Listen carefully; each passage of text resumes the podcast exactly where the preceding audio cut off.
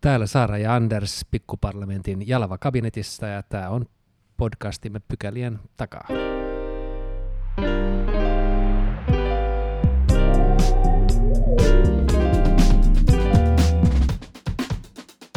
Mennään ensimmäiseen pykälään ja tartutaan erittäin ajankohtaiseen kuumaan poliittiseen aiheeseen, nimittäin saamelaiskäräjän lakiin, joka on pitkällisen äh, solmun jälkeen nyt saapunut eduskuntaan ja sitä täällä aloitetaan käsittelemään. Aiheesta on meidän vieraana tänään Tuomas Asla Kiusa, Suomen saamelaiskäräjien puheenjohtaja. Tervetuloa. Kiitoksia. Aloitetaan ihan siitä, kun tämä kysymys ei ehkä ole kaikille ennestään ihan valtavan tuttu, niin Mistä tässä saamelaiskäräjälaissa oikeastaan on kysymys?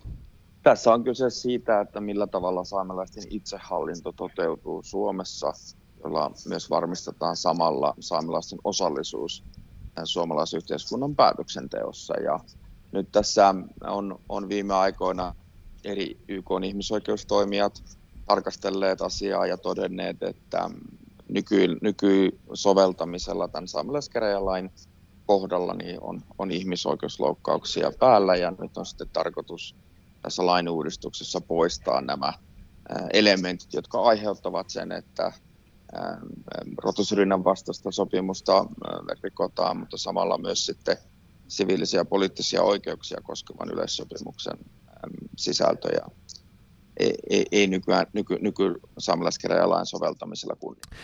Jos oikein on ymmärtänyt, niin nämä ihmisoikeusrikkomukset liittyy nimenomaan siihen, että, että kuka on vaalikelpoinen, kuka saa äänestää saamelaiskäräjävaaleissa. Tota, voisitko avata tätä, tätä, tätä kysymystä vähän tarkemmin? Joo, todellakin ihmisoikeuskomitea ja rotusyrjinnän vastainen komitea on kummankin katsonut, että tässä vaaliluetteloon ottamisen eh, yhteydessä on, on loukattu niin OP-sopimusta kuin rotusyrjinnän vastaisen, vastaisen sopimuksen sisältöä, että, että tässä korkein hallinto-oikeus on, on, on lähtenyt viimeisenä kätenä soveltamaan ää, lakiin perustamatonta ää, yleisarvioita siitä, että, että mi, mi, millä tavalla yksilö täyttää edellytyksiä, jota, jota objektiivisia kriteerejä, joissa lain sisällössä on luotu. Ja, ja tota, tässä yhteydessä sitten ihmisoikeuskomitea vuonna 2019 on todennut, että, että saamelaisilla on itsemääräämisoikeus tässä asiassa ja saamelaisten tulisi itse pystyä määrittelemään ja päättämään rakenteet ja, ja vaaliluetteloon liittyvät asiat. Samanlainen päätös on tullut nyt sitten viime kesänä rotusrynnän vastaiselta komitealta ja, ja ydinkysymys on siis siinä, että saamelaisten tulisi pystyä omien rakenteidensa mukaisesti päättämään, ketkä vaaliluotteloon pääsevät objektiivisella kriteereillä. Eli nämä objektiiviset kriteerit, jotka tässä lainsäädännössä tällä hetkellä on, niin tulisi olla sellaisia, jotka vähintään saamelaiset hyväksyvät.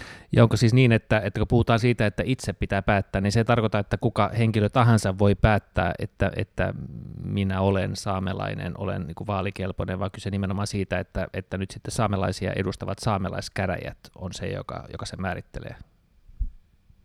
Juuri näin, ja se on näistä objektiivisista kriteereistä, että millä ehdoilla henkilö voidaan katsoa olevan saamelainen. Että tässä ei ole kyse siitä, että saamelaiskäräjät arvostelevat jokaista yksilöä niin kuin, tota, heidän omasta niin kuin, lähtökohdasta, vaan, vaan, vaan kyse on siitä, että luodaan tämmöiset yhteiset säännöt ja normit siitä, mitä, minkä perusteella voidaan katsoa yksilö saamelaiseksi.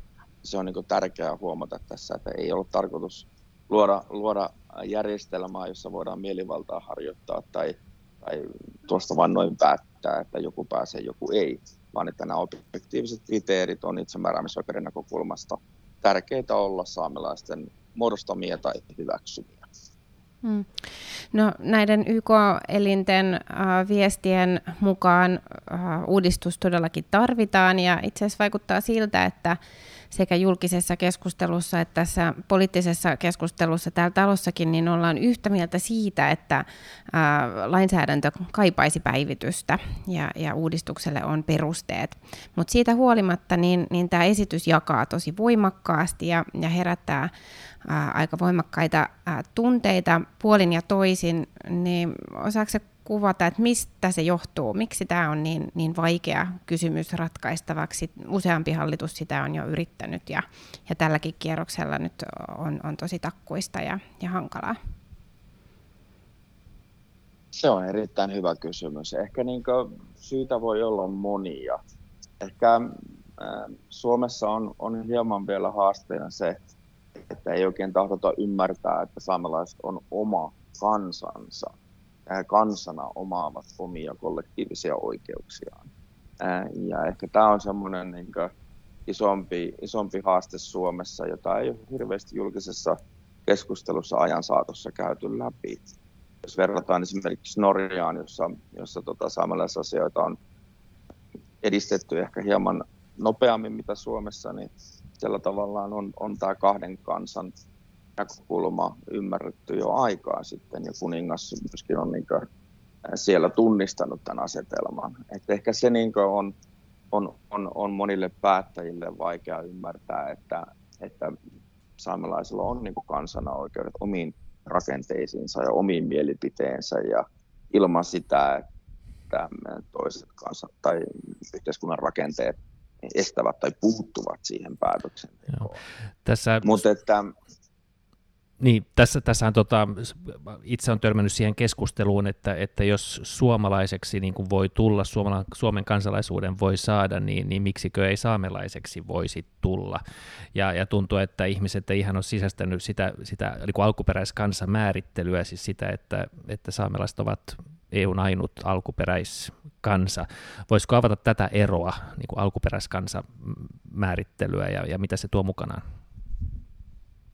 Alkuperäiskansat on tosissaan katsottu olevan tämmöisiä kansoja, jotka erityisesti ennen valtioiden perustamista ovat tietyllä alueella olleet ja he omaavat tämmöistä erilaisuutta, omaavat oman kulttuuriyhteisön, kieliyhteisön ja tämmöisen elinkeinorakenteen tai pärjäämisen tavat. Ja, ja moni yleensä sekoittaa tämän suomen kielen sanan siihen, että kun puhutaan alkuperäiskansa, niin, niin, niin monet sekoittaa sen siihen, että ihmisen pitäisi olla se ensimmäinen kansa tietyllä alueella. Ja tässä on hirveästi liikkeellä ehkä tämmöistä väärtää ymmärrystä. Tätä on maailmassa luotu tämmöinen konsepti ja, ja, ja, ja, ja tota, määritelmä, millä tavalla varmistetaan, että niiden kansojen oikeudet, jotka eivät ole perustaneet kansallisia valtioita, niin voidaan, voidaan maailmassa turvata. Ja, ja, ja tästä näkökulmasta alkuperäiskansojen oikeudet on, on, on myös semmoinen asia, jota Suomessa pitäisi pystyä edistämään. Että meillä on perustuslailla vuonna 1995-1993 aikoihin tunnistettu saamelaiset alkuperäiskansaksi ja sitä kautta sitten oikeudet, jotka on määritelty, valtiot ovat määritelleet ne YKssa, niin tulisi sitten toteuttaa. No niin kuin sanottuna, niin, niin tämä on ollut aika ää, riitaisa esitys ja poikkeuksellisella tavalla niin valtioneuvosto nyt äänesti siitä, että tuodaanko tämä, tämä esitys eduskuntaan ja, ja ää, nyt se on tänne tuotu nimenomaan ää, äänestyksen jälkeen ilman, että koko hallitus on, on tämän esityksen takana. Ja seuraavaksi se menee nyt sitten valiokuntakäsittelyyn ja, ja perustuslakivaliokunta ää, sieltä sitten mietinnön antaa. Ja, ja tänään salissa päätettiin, että se lähetetään lausunnoille sitten muihinkin ää, valiokuntiin. Ää, ja, ja lausuntoja odotetaan sitten tammikuun loppuun mennessä, eli, eli ensi vuoden puolelle menee ja, ja tämän kauden osalta varsin hilkulle että saadaanko ratkaisu. Yksi äh, kritiikki, mitä esitykseen on esitetty, tai tänä argumentti, mitä, mitä kuulee, on se, että äh, kun tässä haetaan, haetaan ikään kuin äh, sopua niin, niin ei pitäisi niin kuin lähteä tällaisesta riitaisesta lähtöasetelmasta, että on jo valmiiksi niin kuin riitainen ää, esitys ja tämä on niin kuin hankala ää, lähtökohta lainsäädännölle. Kertaisitko vähän, että minkälainen prosessi on edennyt tätä hallituksen esitystä, joka nyt sitten eduskuntaan saatiin, että et mi, mitä kaikkia vaiheita on ollut, oot, oot sitä läheltä seurannut ennen tätä kompromissiesitystä? Joo, tosissaan tota, hallitusohjelmaan hallituspuolet kirjoittaneet, että saamelaiskäräjälain uudistuksen tärkeys on iso ja se tulee uudistaa. Ja, ja tästä on lähdetty sitten käymään keskusteluja valtion ja saamelaiskäräjien kanssa, että millä tavalla tätä hallitusohjelmakirjausta tulisi lähteä toteuttamaan, koska totta kai saamelaiskäräjät saamelaisena edustavana tahona täytyy olla mukana tämmöisessä prosessissa. Ja, ja tota, samaan aikaan, kun näitä keskusteluja on käyty, niin on tullut sitten nämä, erityisesti ihmisoikeuskomitealta nämä ratkaisut, jotka on lähteneet velvoittamaan Suomea korjaamaan tilanne, jotta saamelaisten ihmisoikeudet olisi paremmin toteutettua.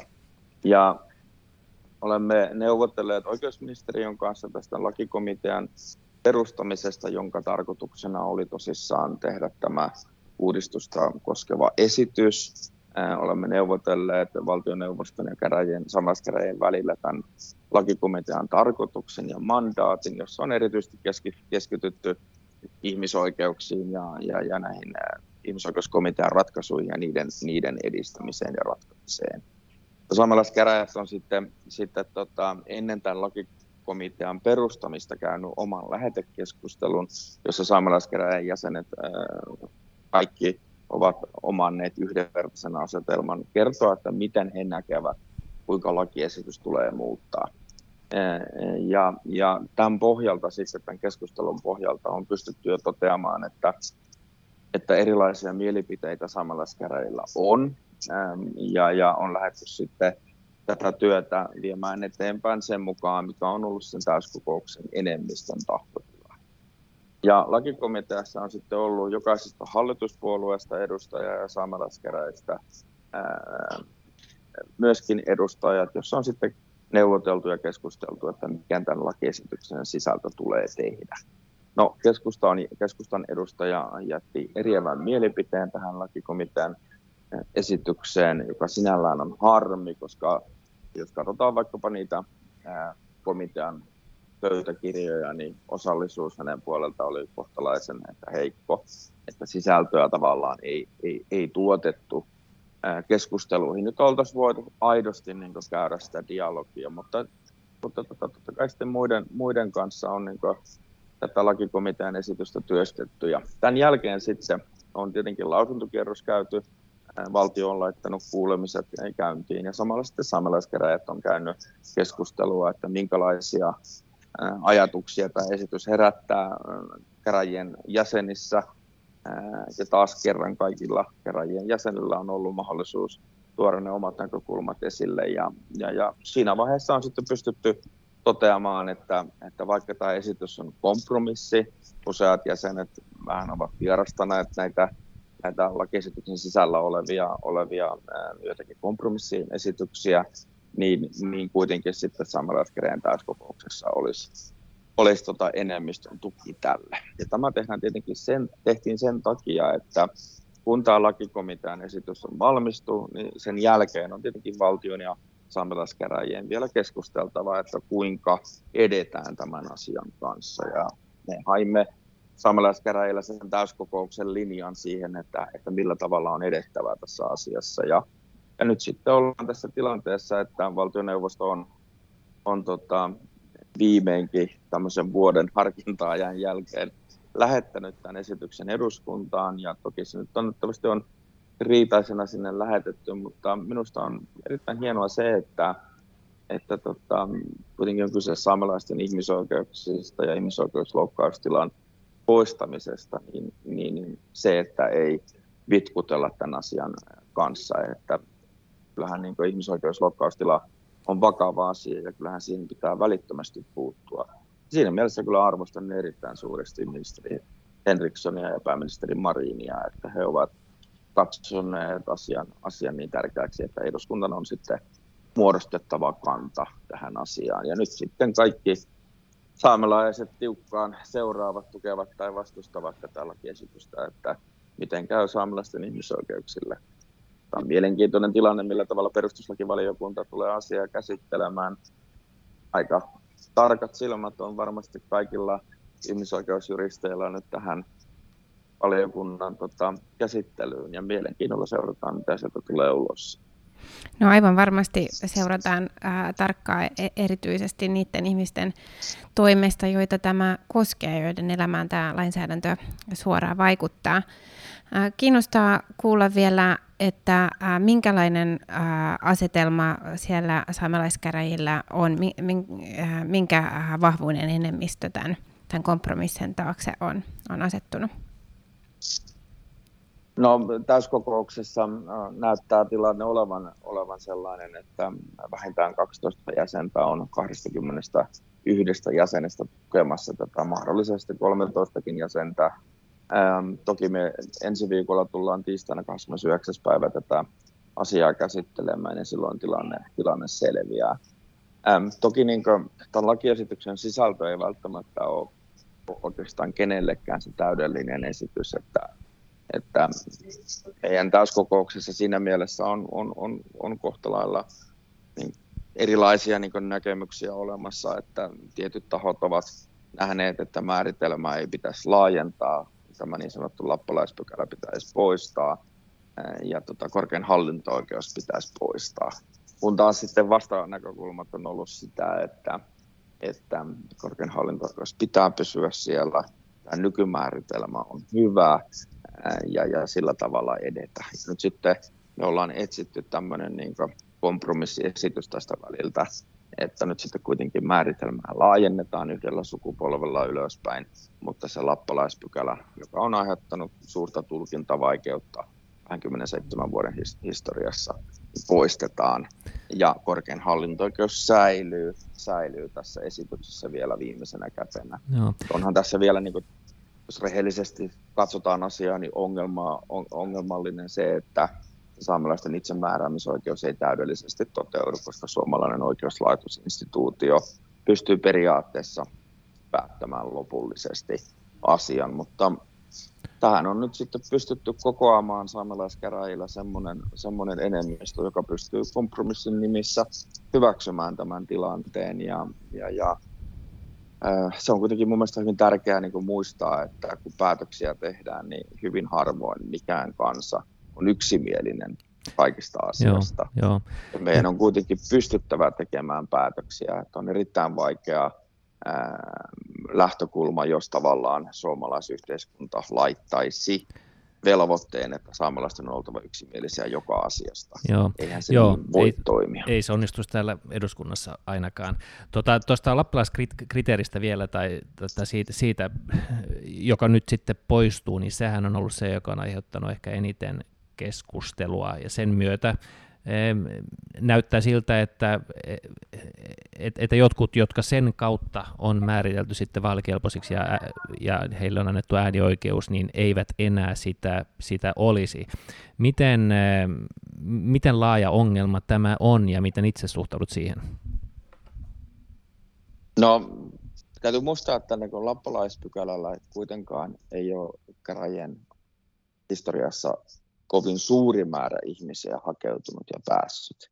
Että totta kai siellä on niitä ihmisiä ja sitten hallinto-oikeus on, on, on niin sitä linjaa äm, lähtenyt viemään vuodesta 2011 vuodesta asti, että tämmöistä kokonaisharkintaa sovelletaan myös niin lappalaispykälän osalta.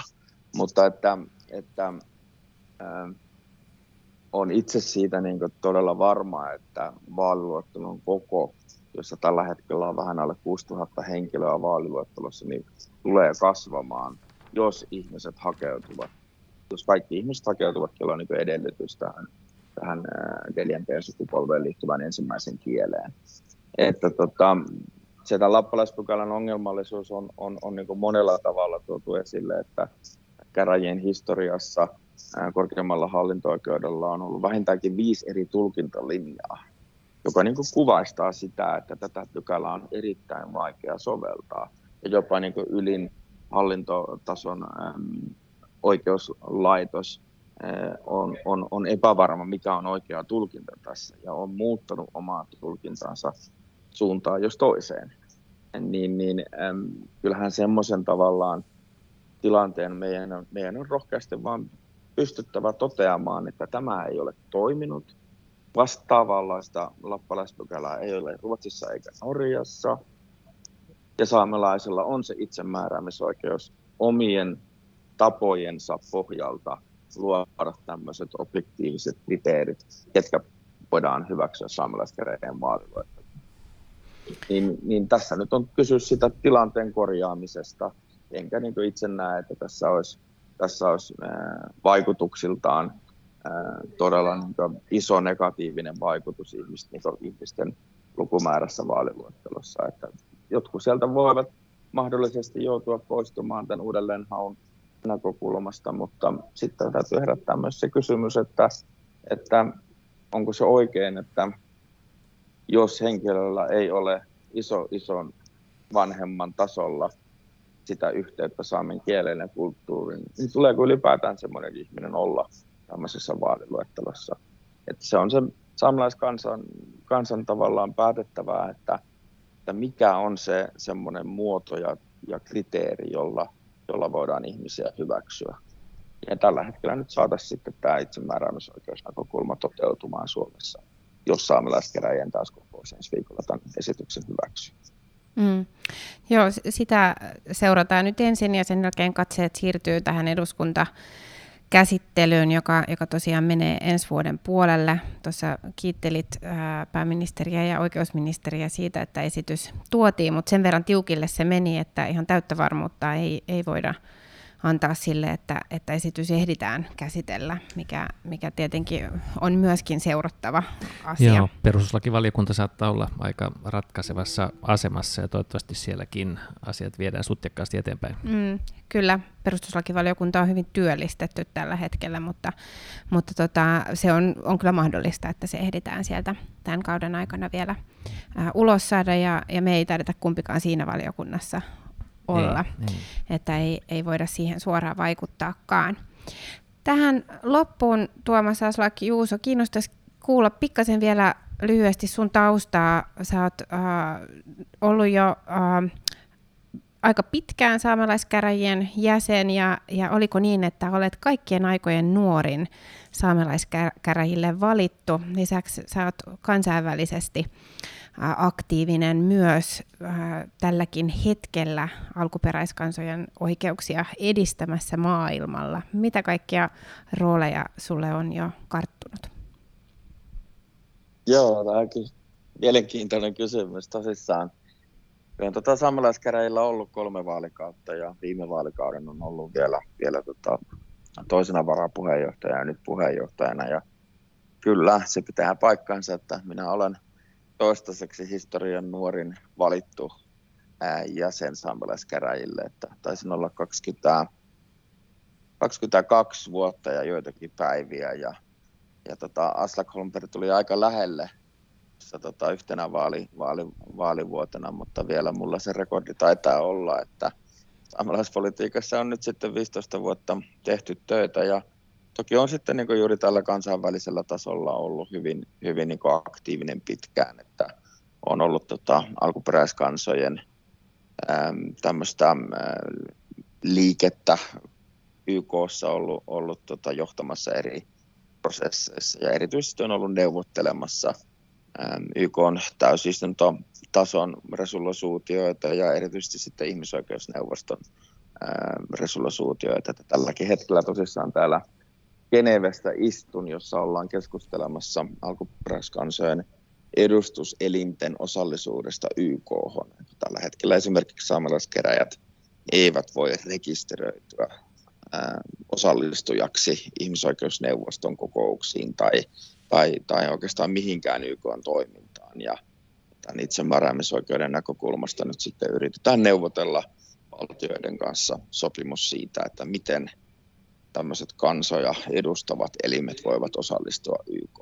Ja ja minulla on nakki napsautettu, on tässä nyt sitten puheenjohtajana tässäkin alkuperäiskansojen puolesta ja pääneuvottelijana, että töitä, töitä riittää, mutta tota, tietenkin on se iso, iso kunniakin saada näin, näin tota, vastuullisia tehtäviä, että, että tota, alkuperäiskansat globaalisti ovat, ovat, ovat uskoneet minuun ja toivoneet, toivoneet minun tota, työpanosta yhteisen asian eteen, niin se on tietenkin monella tavalla hiljaiseksi vievä asia, että lähtökohtaisesti olen tuolta Haltilta kotoisin poromies.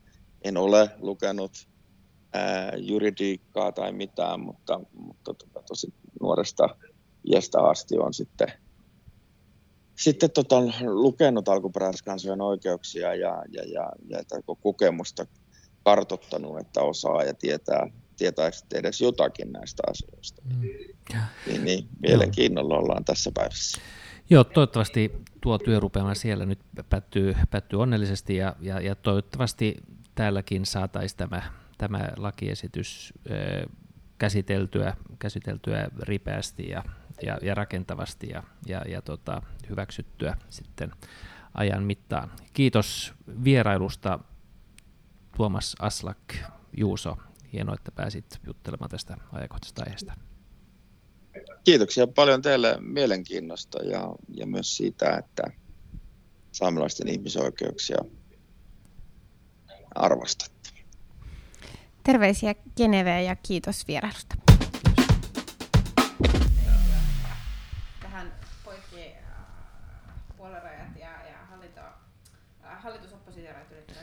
Joo, yes. mutta kukapa nyt ei tällaisen hallituksen kanssa haluaisi tehdä yhteistyötä. Eli Mennään. Ja tällaisen opposition. Niin, sekin vielä. Mennään, tota, mennään toiseen pykälään ja kyselytunnille. Tota, e, eilen kyselytunnilla nousi aika lailla odotetusti, kun me omassa ryhmäkokouksessamme, jota aina pidetään siis kahden ja neljän välillä torstain iltapäivällä, pohdittiin, että mitäköhän se oppositio jaksaa nostaa esille, niin ajateltiin, että taitaa ehkä kuitenkin sitten olla nuorisorikollisuus, jengiytyminen ja, ja niinhän siinä kävi. Perussuomalaiset lähti sillä kysymyksellä liikkeelle, eli mitä hallitus aikoo tehdä nuorisorikollisuuden ja jengiytymisen kitkemiseksi? Mm. Joo, kyllä tämä, tämä oli äh, kyselytunnin ensimmäinen kysymys, äh, nuorisorikollisuus, jengirikollisuus, mikä on kyllä äh, huolestuttava ilmiö. Ja kotikaupungissa Turussakin oli, oli nyt ihan tällä viikolla ää, todella vakava ää, puukotustapahtuma, ää, puukotus ää, tapahtui nuorten ää, välillä ja, ja tota, myös tätä kouluväkivaltaa on, on nyt käsitelty. Ää, ja täh, tästä ihan niin kuin aiheellisesti haastettiin. Aja.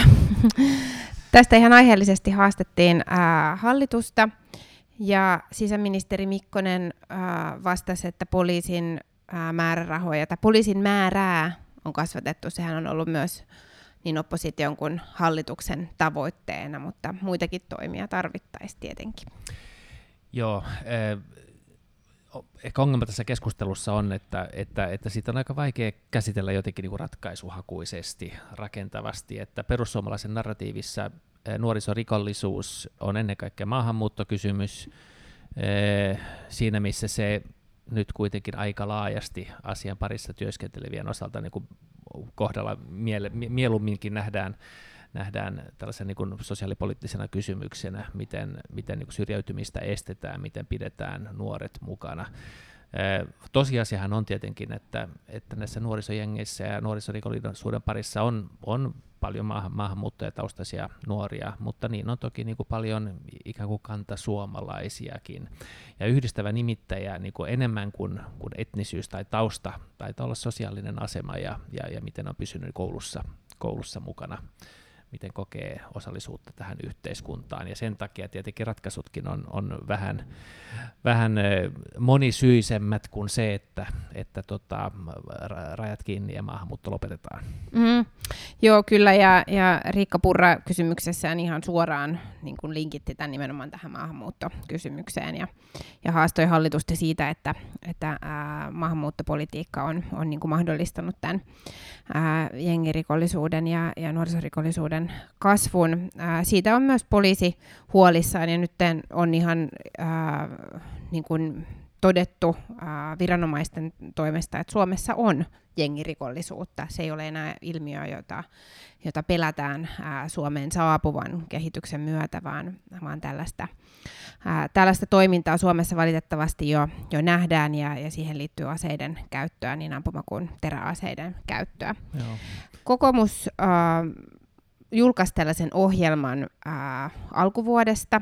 Mun mielestä se oli kevättä alkuvuodesta, jossa listattiin nimenomaan näitä keinoja, kun sanoit, että, että ratkaisuhakuinen keskustelu ei, ei ole niin yksinkertaista ja, ja ää, paljon niin puhutaan tästä ennaltaehkäisystä ja, ja ennalta estämisestä, ää, ja, ja siihen on niin, niin sanottuja pehmeitä keinoja ja sitten tarvitaan myös, myös kovia ää, keinoja. Et esimerkiksi lastensuojelun ää, resurssointi ja, ja toimintatavat on sellaisia, mihin pitäisi ehdottomasti kiinnittää enemmän huomiota ja, ja se on niin kuin iso, iso kokonaisuus. Ja sitten on taas ää, lainsäädäntöön liittyviä toimia, mitä tarvittaisiin esimerkiksi ampuma-aseita koskevaan lainsäädäntöön, jota ilmeisesti nyt, nyt on niin kuin jonkinlaisessa valmistelussakin. Joo, Krista Mikkonenhan totesi, että, että useat näistä teidän ohjelmassa esillä olleista jutusta niin on tavalla tai toisella myöskin niin kuin päätynyt, päätynyt hallituksen pöydälle. En tiedä, oliko, mitä kautta ne sinne tuli, mutta ilmeisesti on ollut samanlaisia aiheita liikkeellä. Perussuomalaisethan on, on, on vaatinut ennen kaikkea kovempia rangaistuksia, jota varmaan niin kuin tapauskohtaisesti voi, voi, voi niin kuin pohtia, mutta sehän ei sinänsä niin kuin tätä ongelmaa myöskään niin kuin millään tavalla ratkaise. Sitten he ovat omissa esityksissään halunneet madaltaa tämän rikosvastuullisuuden ikärajan 14-vuotiaaseen asti. Ja mä en usko, että se saa kauhean laajaa kannatusta asiantuntijoiden joukossa. Siis sehän käytännössä niin kuin tarkoittaa, että nuoremmille lapsille niin kuin entistä herkemmin ajettaisiin heidät ikään kuin vankilaputkeen sen sijaan, että että yritettäisiin niin kuin muilla keinoin saada, saada heidät niin kuin toisille, toisille poluille. Mm. Joo, ei varmaan mikään ensisijainen ratkaisu, ja sehän haaste nimenomaan on, että ei ole mitään yksittäistä ää, ratkaisua, jolla tähän, tähän voidaan niin kuin puuttua, vaan, vaan tarvitaan hyvin laaja joukko erilaisia ää, keinoja.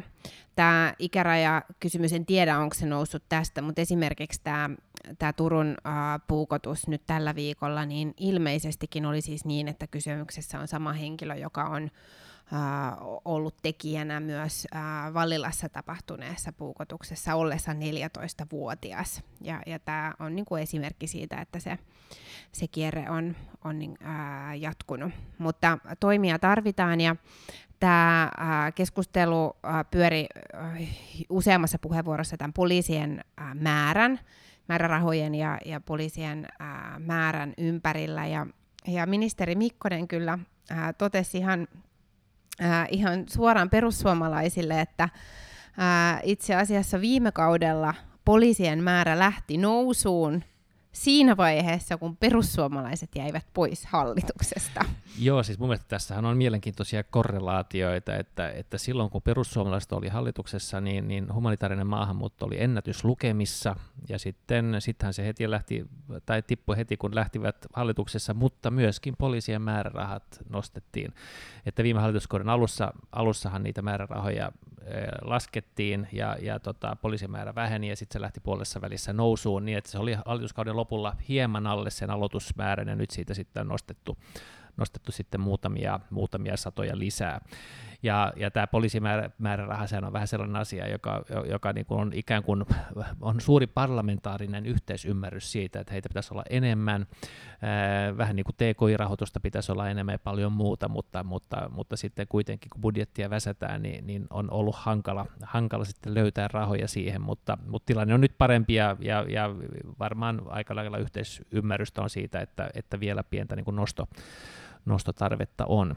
Mutta mennään vielä Ruotsin tilanteeseen, niin niin siis sekä Suomi että Ruotsihan on maailmanlaajuisesti turvallisia maita, mutta se, mikä Ruotsissa on tapahtunut viime aikoina, on, on niin kuin tavallaan se, että, että rikoksen niin kuin spektri ja, ja tekotapa on muuttunut. Ja jos Suomessa ihmisiä tapetaan puukolla, niin Ruotsissa, Ruotsissa tuli asein ja, ja, ja, ja räjähtein ihan niin kuin eri lailla. Ja nyt sitten niin kuin tällaiset jutut on, on sitten vähän rantautumassa Suomeen. Että isossa kuvassa molemmat, on, molemmat maat on, on, on turvallisia, mutta, mutta on tällaisia niin huolestuttavia ehkä ääriilmiöiksi voidaan kutsua. Mm. Joo, ja siinä mielessä kannattaa varmaan niin kuin kat- katsoa, että mitä siellä Ruotsissa on tehty ja, ja oppia ää, myös, myös siellä mahdollisesti tehdyistä virheistä. Josta että... yksi on vaikka asuntopolitiikka, jossa mm. tällaista segregaatiota niin kuin on annettu syntyä. Joo, joo, kyllä, epäilemättä, epäilemättä näin. No tä, tästä keskustelusta ei nyt mitään niin kuin, uh, suurta valaistumista tapahtunut, mutta mut pidin kyllä ihan tärkeänä, että et tällainen niin kuin, yhteinen näkemys siitä on, että tämä on aika vakava asia, että et se edellyttää toimia ja, ja hallitus on sitten jo toimiin tarttunutkin.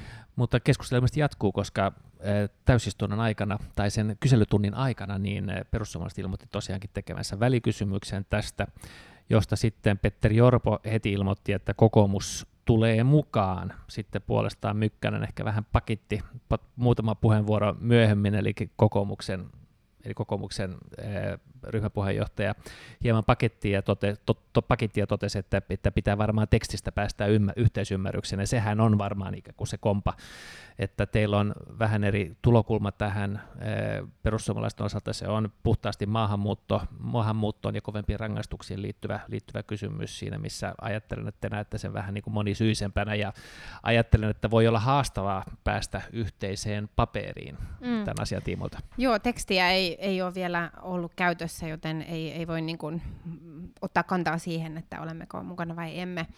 Ää, toivottavasti neuvottelut kuitenkin käydään niin kuin yhdessä eikä tuo annettuna mitään, mitään paperia.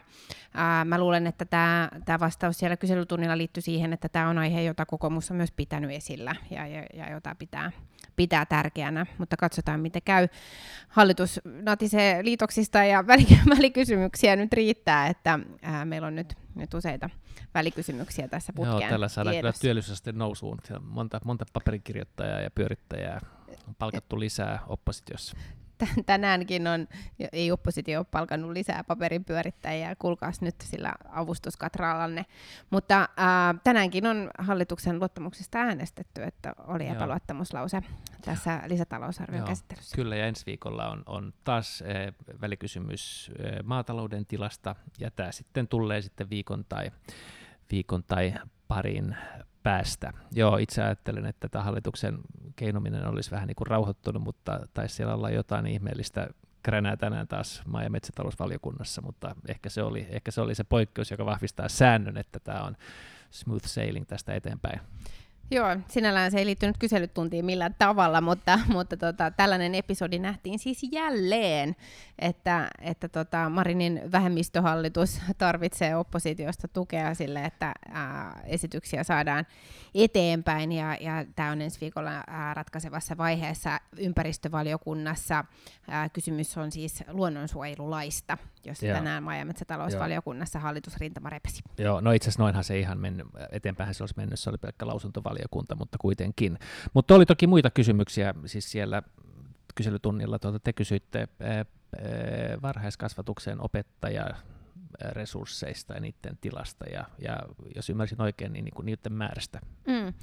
Joo, meillähän on ollut Suomessa todella iso yhteiskunnallinen keskustelu liittyen hoitajien määrään, sairaanhoitajien määrään ja hoitohenkilöstön määrään, ja, ja kyllä ihan vastaavasti naisvaltainen ala ää, varhaiskasvatuksessa on, on niin kuin kriisissä, näin voi mielestäni sanoa, ja, ja siinä on myös sellainen ala, että kyllä meidän yhteiskunta aika aika nopeasti ää, pysähtyy tai, tai lakkaa pyörimästä, jos, jos varhaiskasvatus ei toimi. Ää, se on, on myös meidän niin koulutuspolulla ihan, ihan niin kriittinen ää, lähtö, että et ne ää, varhaiskasvatuspalvelut on just niin laadukkaita kuin, kuin mi, mitä me Suomessa on pidetty tärkeänä. Se on meidän, meidän tietynlainen ää, ylpeys, että meillä on, on korkeasti koulutetut, osaavat ää, ammattilaiset ää, varhaiskasvattajina ja, ja ne päiväkodit ei ole siis mitään lasten säilytyspaikkoja sillä aikaa, kun vanhemmat on töissä, vaan, vaan se on lasten oikeus saada varhaiskasvatusta, joka on, on ää, pedagogista ja, ja heitä kehittävää ja, ja siellä on luotettavia, osaavia aikuisia ympärillä. Ja nythän tämä rakoilee, että, että henkilöstöä on tosi vaikea päiväkoteihin löytää? Joo, tota, lisäpanostuksiahan oli tulossa. No, jos nyt heitän muistikuvan, niin se 6-7 miljoonaa tähän koulutukseen. Mulla on sellainen, sellainen muistikuva, mutta älkää pitäkö sitä Jumalan sanana. Eh, mutta, tota, mutta varmaan haasteita... Kaikkea muuta, mitä sä sanot. Kaikkea muuta voi pitää, mutta muuten, muuten tota, mutta joo, eihän se varmaan sitä asiaa ratkaisia, ja sikäli kun ruvetaan menemään vaikka kaksivuotiseen, kaksivuotiseen varhaiskasvatukseen ja, ja, ja lisääntyvään maksuttomuuteen, niin varmaan haasteita on tulevaisuudessa. Isossa kuvassa, kun tässä nyt pohdin näitä, näitä niin kuin lisäpanostustarpeita, tässä puhuttiin just poliiseista, eduskunnassa on nyt saatu jonkinlainen yhteisymmärrys TKI-rahoituksesta, varhaiskasvatuksen resurssit, hoitajien palkkaukset, ja sitten asetetaan se niin kuin kontra, kontra tällainen niin kuin julkisen talouden kohtalaisen iso vaje, niin eihän tämä nyt aivan helppo, helppo tota yhtälö ole, kun vielä mukaan ottaa tulevat vaalit ja, ja, ja tota veronalennus, eli niin lupaukset, niin vahvat toiveet, niin, niin kyllä tässä on aika haastava paketti tulevallakin hallituksella. No se on, se on ihan selvä, mutta yhtä kaikki, niin, niin tämä on valtavan tärkeä tärkeä asia hoitaa kuntoon ja, ja mun omakohtaisiakin kokemuksia siitä, että, että lasten päiväkodissa, niin, niin äh, vaikka paikka on ollut auki, niin, niin ei vaan niin saada sinne sitä varhaiskasvattajaa. Ja, ja silloinhan meillä rapautuu tämä meidän niin kuin koulutuspolun perusta, joka, joka on ollut nimenomaan näissä koulutetuissa osaavissa varhaiskasvattajissa. Joo, ja silloin varmaan sanotaan näin, että tämähän on myöskin tapa niin kuin taklata hyvinkin niin kuin varhaisessa vaiheessa niitä haasteita, joista puhuttiin tuossa ensimmäisessä kysymyksessä, jengiytyminen, nuorison pahoinvointi mm. ja sen tuomat ongelmat. Kyllä, ja puuttua esimerkiksi oppimisvaikeuksiin Joo. varhaisessa vaiheessa, että siellä, siellä varhaiskasvatuksessa kyllä, kyllä kannetaan suurta vastuuta ja tehdään äärimmäisen tärkeää työtä. Eli näin kyselytunnilla. No ja vi går till paragraf 3. Och det, när man sitter så här i sådana mörka utrymmen så märker man inte vad som händer utanför. Och, det där. och nu när vi plötsligt stiger ut ur det här lilla hålan här i riksdagen så märker vi att det är vinter ute och det är snö och det är inte bara veckoslut utan, utan det där man börjar liksom se lite jul omkring sig. Hur är det? Har du liksom julfilis? Ja, kanske det börjar nästa vecka när äh, det är uh, början av uh, december. Mm. Men uh, redan, redan på veckoslutet har jag några jul julmarknaden i, okay. i Åbo som börjar. Ja. Så kanske. Är, är det så att om du inte skulle ställa upp i riksdagsvalet skulle du inte behöva gå på dem? Nej, Nej jag, jag vill gå i alla fall. Ja. Ja. Men jag, jag, jag är inte så här äh, en riktig julperson som mm. har äh, alla jul färdig äh, fyra veckor innan. Men, men jag tycker om, om jul. Ja, fast julen, fast liksom Åbo är Finlands julhuvudstad. Ja, naturligtvis. Mm. Och det börjar just nu, den här äh, veckan. Ja, jag har nu en månad på att fund, fund, eller jag, liksom, jag har lite under en månad på att fundera vad vi ska göra som pepparkakshusgrej i Aj, år. Vi har det där. Du har en ja. tradition. Ja, förra året var det F35 och nu vet jag faktiskt inte riktigt. Alltså man har inte funderat på något annat än krig och elände. Och det ah, känns precis. kanske lite liksom tokigt att börja sätta göra något sånt, så jag måste nu ännu, men det måste jag fundera på. Men det behöver inte göra det här veckoslutet. Jag kan, jag, Ni kan skicka jag, idén. Ja, jag kan ha, ja, just det, så att skicka idéer. Ja, hej, alltså vad, vad som har hänt det här året tycker ni att man borde göra en pepparkaksgrej av? Ja. Så om ni, om ni kommer på det här så, så, det där, så, så mejla oss på våra riksdagsadresser. Eller hellre mig. Ja. Så det där om de är det som ska fixa det. Bra.